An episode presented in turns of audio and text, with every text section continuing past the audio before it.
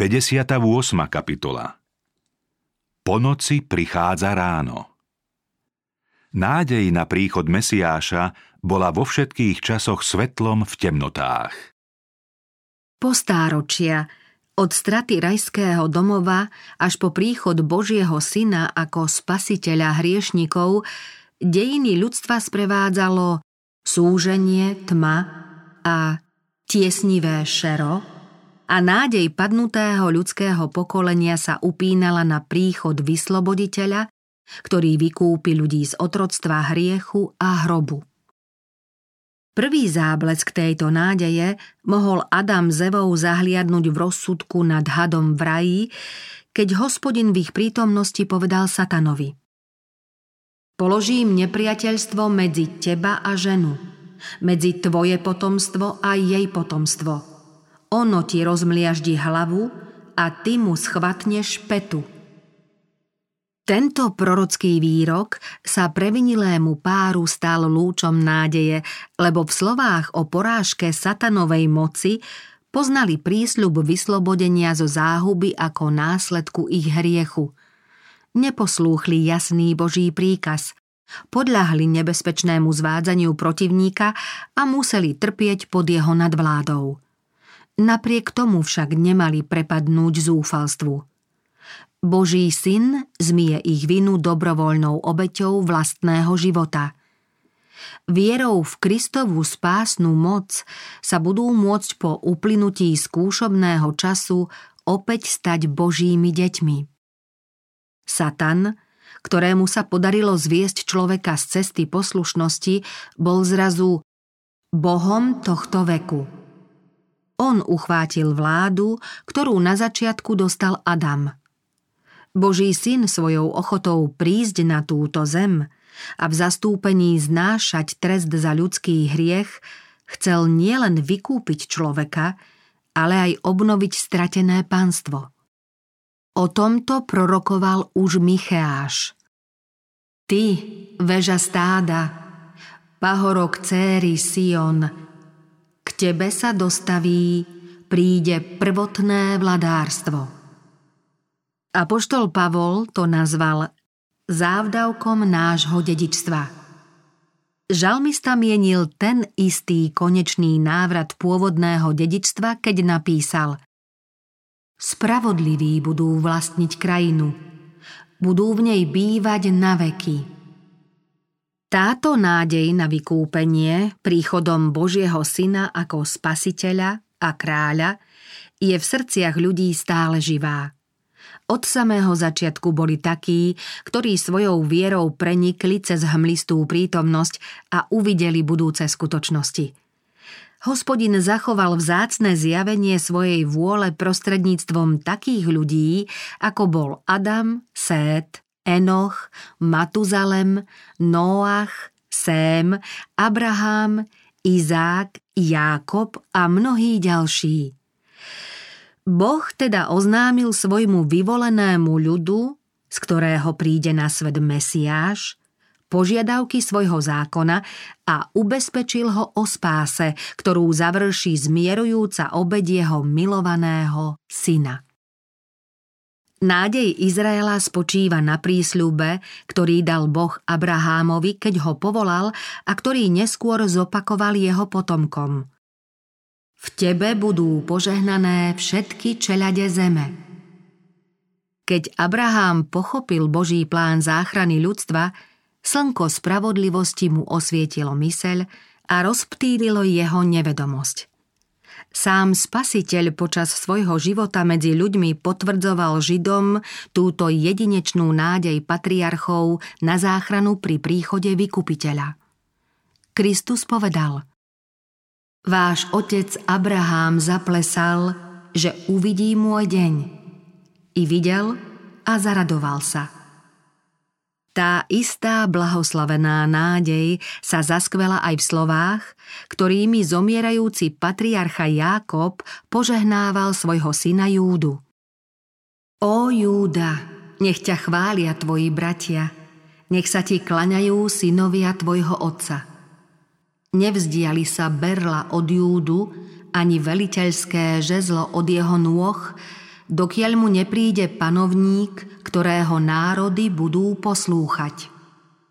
Neskôr na hraniciach zasľúbenej krajiny prorokoval Bileám o príchode vykupiteľa sveta. Uvidím ho, ale nie teraz.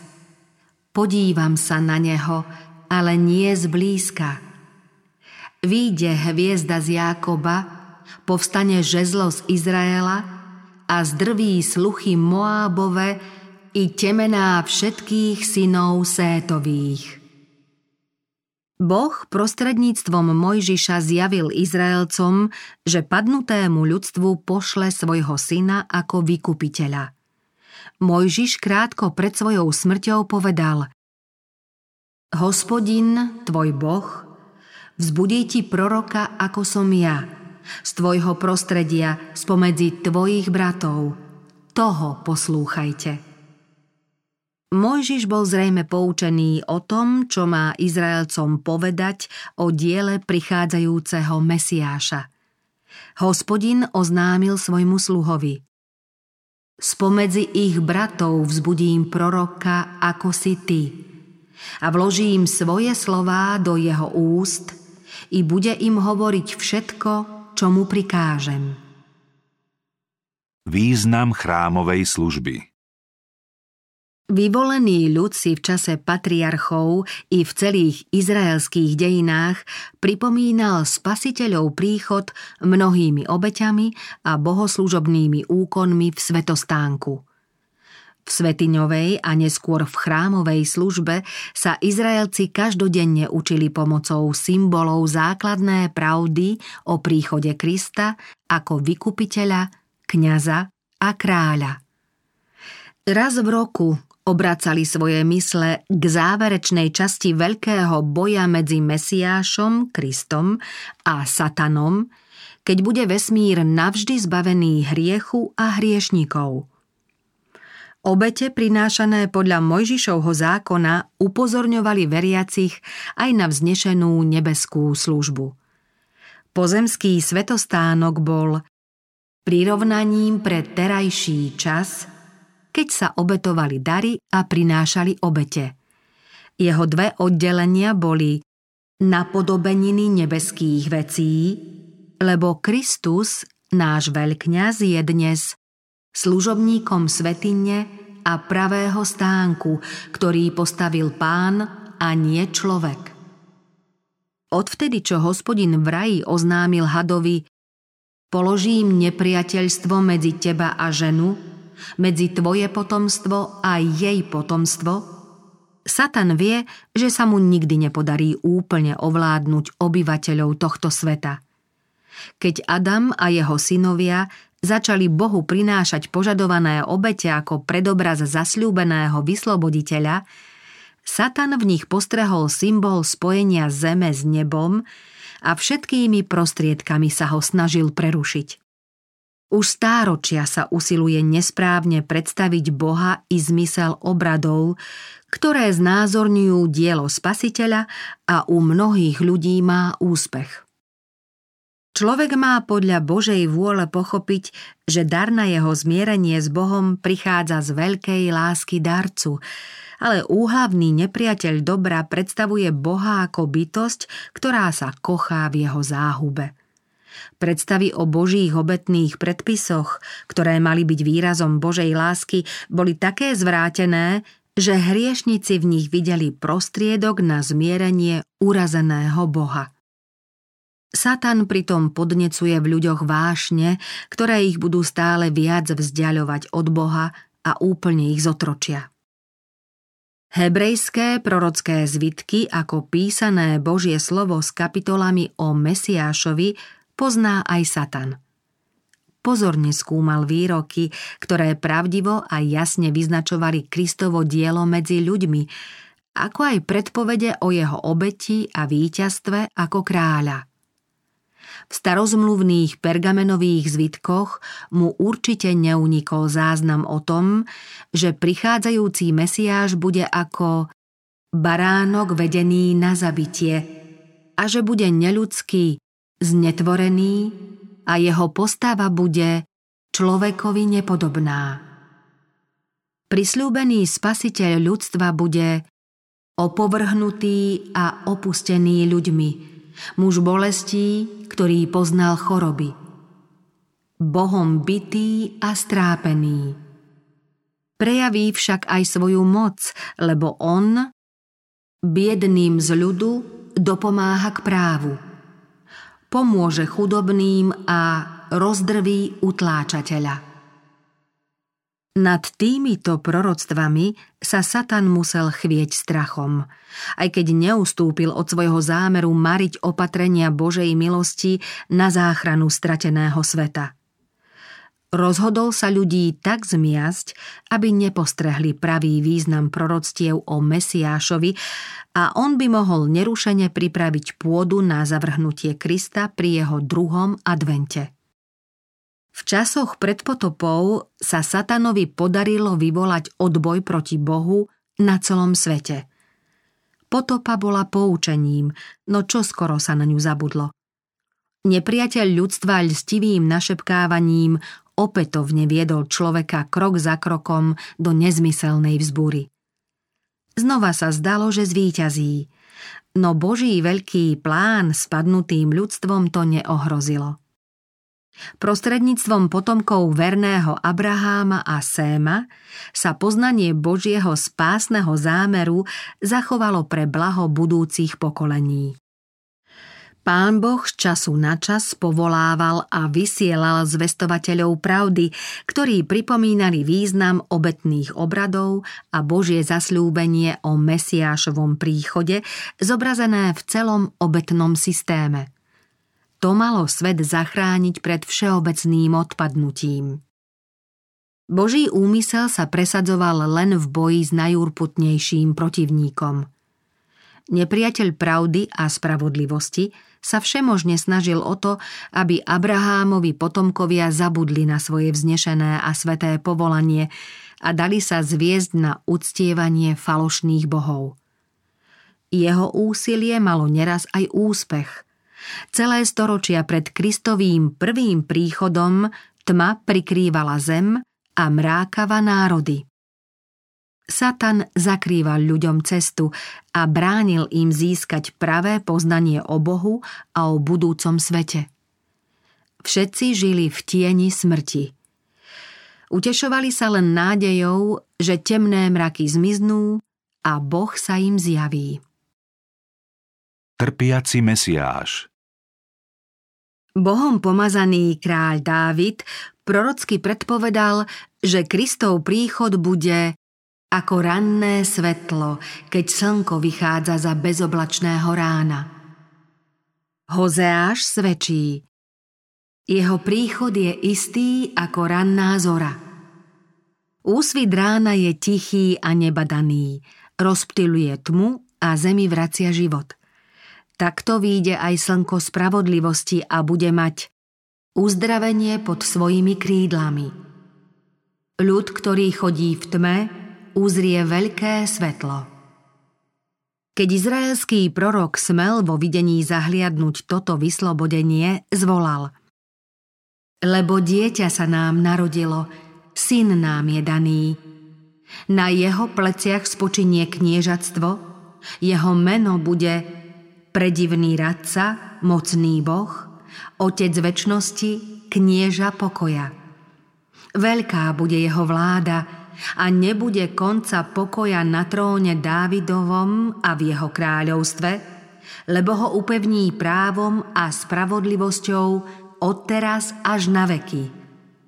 Horlivosť hospodina mocností to urobí.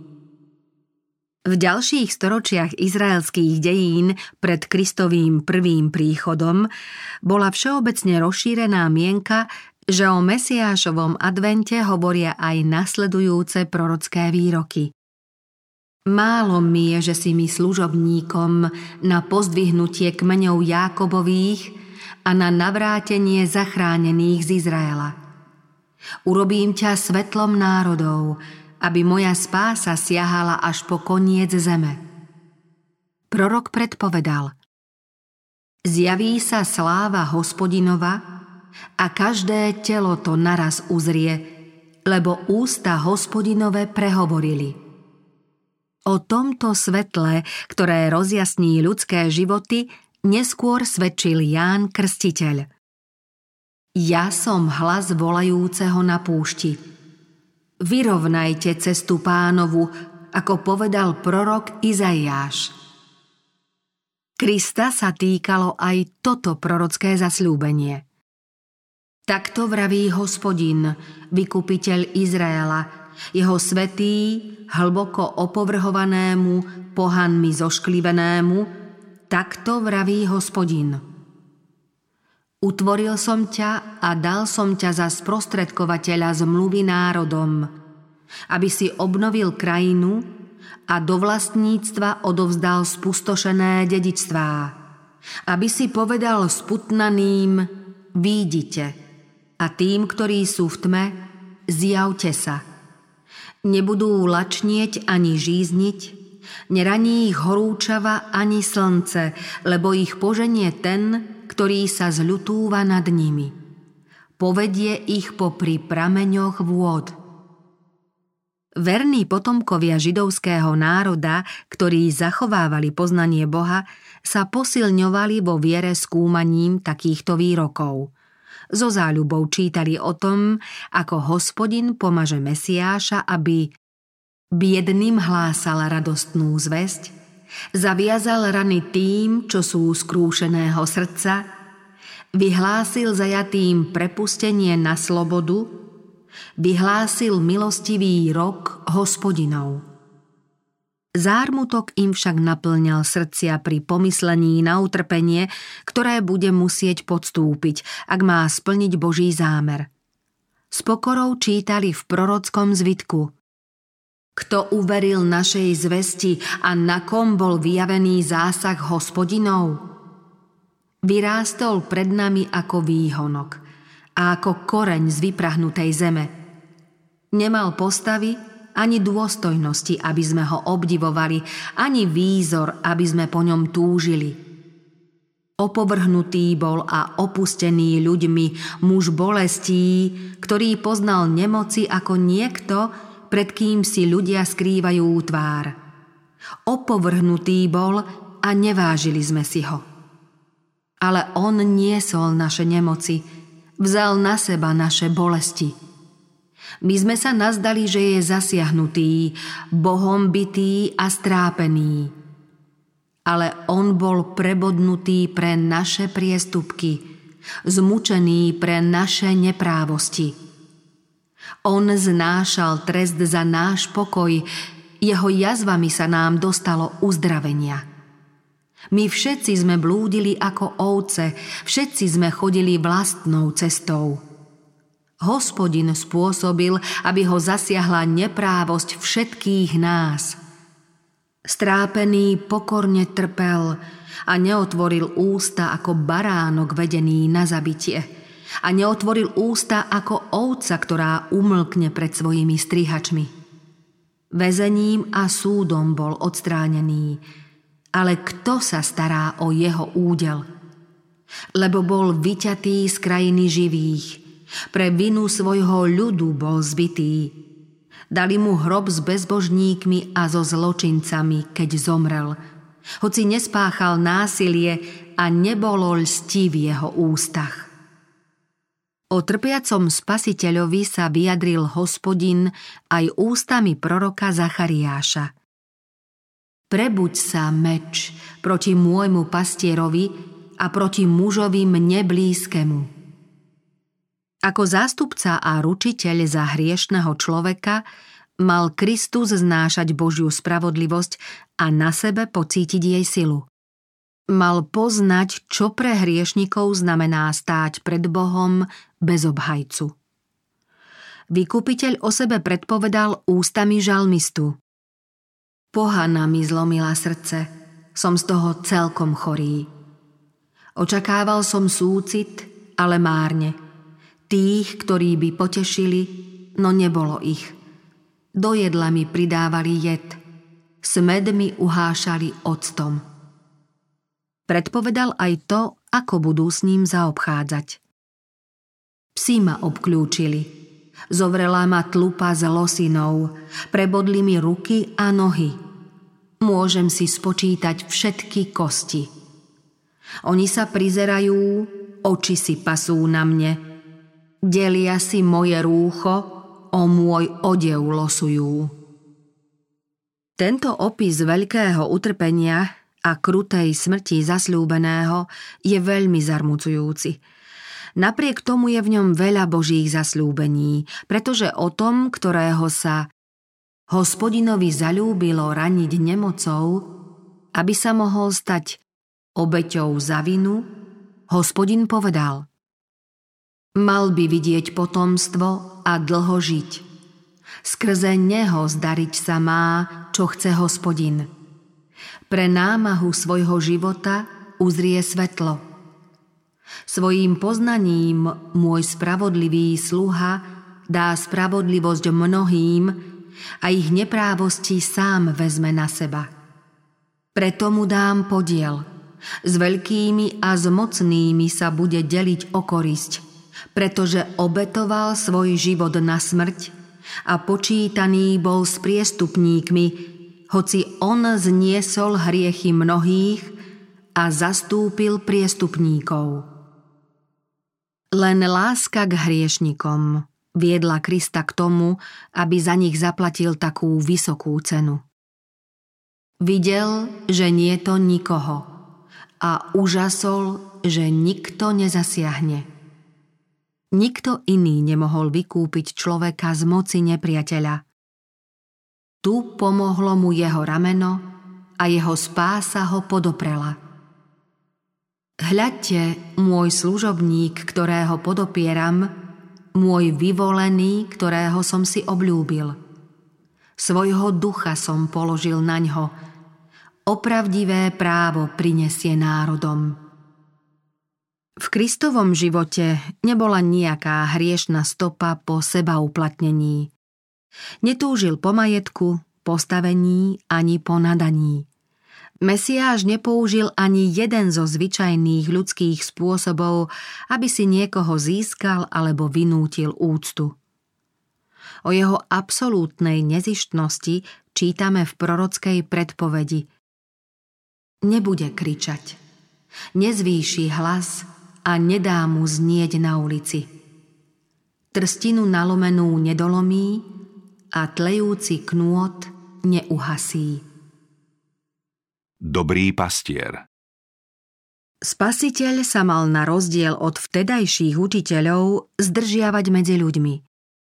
Jeho život sa nemal prejavovať hlučnými spormi, veľkolepými bohoslužbami či skutkami, ktoré by každý obdivoval a chválil. Mesiáš bude skrytý v Bohu, a Boh sa zjaví v povahe svojho syna. Ľudstvo by bolo bez poznania Boha navždy stratené a bez jeho pomoci by upadalo stále hlbšie. Život a silu môže udeliť len ten, kto stvoril svet a ani biedu nikto iný neodstráni. Ďalšie proroctvo o Mesiášovi znelo. Nezlyhá a nestratí odvahu, kým neupevní skutočné právo na zemi, pretože na jeho učenie ostrovy čakajú. Boží syn zveľadí zákon a oslávi ho. Nezmenší jeho význam ani neoslabí záväznosť jeho požiadaviek, on ho vyvýši. Súčasne zbaví Božie prikázania zaťažujúcich ľudských požiadaviek, ktoré nejedného človeka odradili od správnej služby Bohu. O spasiteľovom poslaní hospodin povedal Ja, hospodin, povolal som ťa k spáse, uchopil som ťa za ruku a stvárnil – Určil som ťa ľudu za sprostredkovateľa zmluvy a za svetlo národom, aby si otváral oči slepým a vyvádzal ňou zo žalára a z väzenia tých, ktorí sedia v tme. Ja som hospodin, to je moje meno. Svoju slávu inému nedám, ani svoju chválu modlám. Prvšie veci sa splnili a nové oznamujem. Skôr ako vyrašia, dám vám o nich počuť.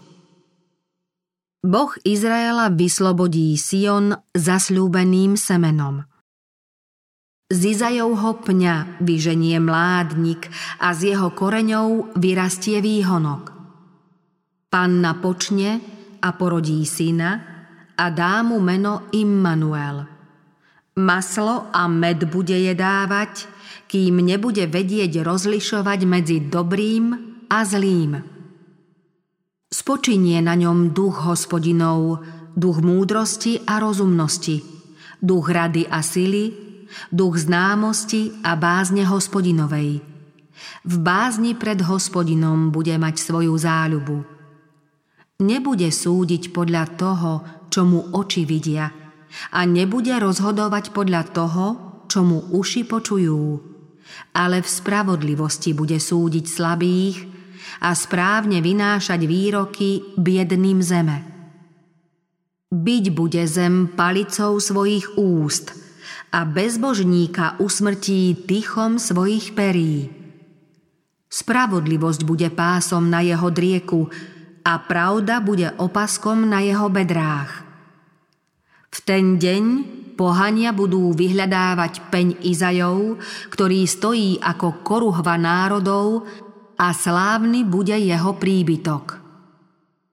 Tu je muž, výhonok je jeho meno – on postaví chrám hospodinov, dostane kráľovskú česť a bude sedieť a panovať na svojom tróne a bude kňazom na svojom tróne. V ňom bude otvorený prameň, aby sa očistili zo svojej hriešnosti a nečistoty. Ľudia počujú blažené pozvanie. Ó všetci smední, poďte k vode – Poďte i vy, ktorí nemáte peňazí. Kupujte zbožie, jedzte. Poďte, kupujte bez peňazí, bez platenia víno a mlieko. Prečo dávate peniaz za to, čo nie je chlebom a svoj zárobok za to, čo nesíti? Čujte ma pozorne a jedzte dobré a v hojnosti sa bude kochať vaša duša. Nachýlte uši a poďte ku mne. Poslúchajte a budete žiť. Uzavriem s vami väčšnú zmluvu pre svoju trvalú priazeň voči Dávidovi. Izrael dostal zasľúbenie. Pozri, dal som ho za svetka národom, za knieža a náčelníka kmeňom. Tak privoláš národy, ktoré nepoznáš, a národy, ktoré ťa nepoznajú, k tebe pobežia kvôli tvojmu Bohu, hospodinovi, svetému Izraela, lebo on ťa oslávil. Priblížil som svoju záchranu. Nie je ďaleko a moja spása nebude meškať. Dám spásu Sionu a svoju slávu Izraelovi. Mesiáš bude za svojho pozemského pôsobenia slovom i skutkami zjavovať ľuďom slávu Boha Otca. Každým svojim činom, každým slovom a každým divom bude padnutému ľudstvu svedčiť o nekonečnej Božej láske. Vystúp na vysoký vrch, Sion, hlásateľ radostnej zvesti, Hlasno zvolaj Jeruzalem, hlásateľ radostnej zvesti. Hlasno volaj, neboj sa, povedz judským mestám, pozrite, Boh váš. Pozrite, hospodin, pán prichádza s mocou, jeho rameno zasahuje. Jeho mzda je pri ňom a jeho odmena je pred ním. Pásť bude svoje stádo ako pastier, zhromaždí ho svojím ramenom. Jahniatka ponesie v náručí, pridájajúce ovce povedie. V ten deň začujú hluchý slová knihy. Z mrákavy a z tmy rozhliadnú sa oči slepých. Zúbožení budú mať viac radosti v hospodinovi a chudobní ľudia budú jasať nad svetým Izraela. Poblúdení duchom získajú rozumnosť a reptajúci príjmu poučenie. Takto teda Boh Oznamoval svetu prostredníctvom patriarchov a prorokov i pomocou predobrazov a symbolov príchod vysloboditeľa ľudstva z hriechu. V niektorých proroctvách, vnúknutých Duchom Svetým, čítame, že príde ten, ktorý je túžbou všetkých národov. S absolútnou istotou bolo predpovedané miesto i čas jeho príchodu – Dávidov syn sa musí narodiť v Dávidovom meste. Prorok napísal, že z Betlehema výjde ten, ktorý bude vládcom v Izraeli. Jeho pôvod je v praveku, v časoch väčnosti. A ty, Betlehem, v judskej krajine, vôbec nie si najmenší medzi judskými poprednými mestami, lebo z teba výjde vodca, ktorý bude pastierom môjho ľudu, Izraela. Prvý príchod Aniel Gabriel oznámil Danielovi čas spasiteľovho prvého príchodu a niekoľko hlavných udalostí z jeho života. Povedal mu, 70 týždňov je určených pre tvoj ľud a pre tvoje sveté mesto na ukončenie priestupku – na skoncovanie s hriechom a na zmierenie viny, na privedenie väčšnej spravodlivosti, na zapečatenie videnia i proroka a na pomazanie veľsvetine. Deň v prorockom počítaní zvyčajne znamená celý rok. 70 týždňov, čo je 490 dní, teda znamená 490 rokov. Východiskový bod pre toto obdobie zadal aniel Preto vec a cháp. Odvtedy, čo vyšlo slovo o návrate a o vybudovaní Jeruzalema až po pomazanie kniežaťa, bude 7 týždňov a 62 týždňov. Teda spolu 69 týždňov, čo je 483 rokov. Príkaz na obnovu Jeruzalema, doplnený výnosom Artaxerxa Longimana, vstúpil do platnosti na jeseň roku 457 pred Kristom. 483 rokov, počítaných od jeseň roku 457 pred Kristom, siaha do jeseň roku 27 po Kristovi. Podľa proroctva toto obdobie završuje Mesiáš, pomazaný. V roku 27 po Kristovi bol Ježiš pri svojom krste pomazaný Duchom Svetým a krátko na to začal svoju činnosť. Vtedy sa zvestovalo posolstvo Naplnil sa čas. Aniel ďalej povedal Uzavrie pevnú zmluvu s mnohými za jeden týždeň. To jest v posledných siedmich rokoch – Sedem rokov od začiatku spasiteľovej služby sa evanielium hlásalo predovšetkým Židom. Tri a pol roka ho zvestoval sám Kristus a neskoršie jeho apoštoli. V polovici týždňa zastaví zábytnú i pokrmovú obeď. Na jar roku 31 po Kristovi bude na Golgote prinesená skutočná obeď – Kristus.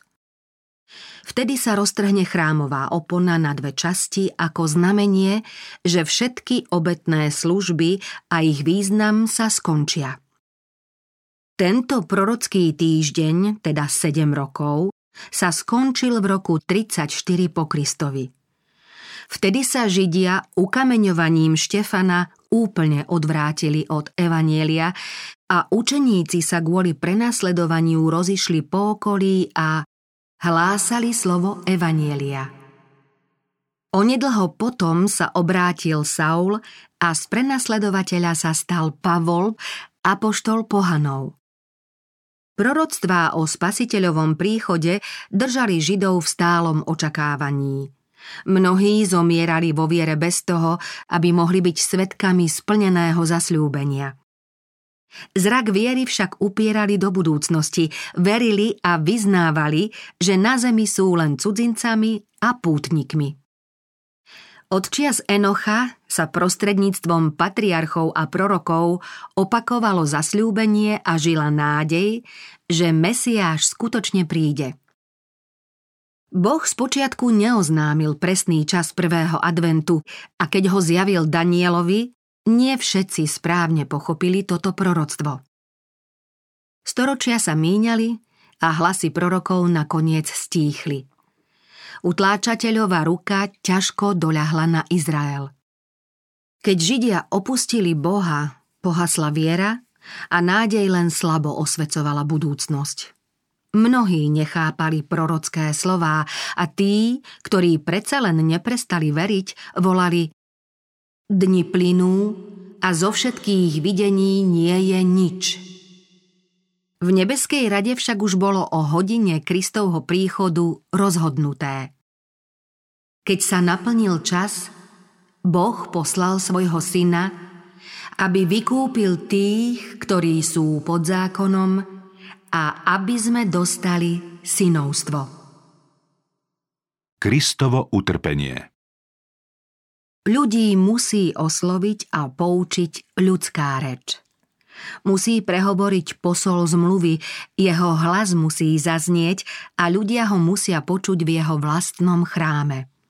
On, pôvodca pravdy, ju musí sám oddeliť od pliev ľudských výrokov, ktoré ju znehodnotili. Zásady Božej vlády a plán vykúpenia treba objasniť.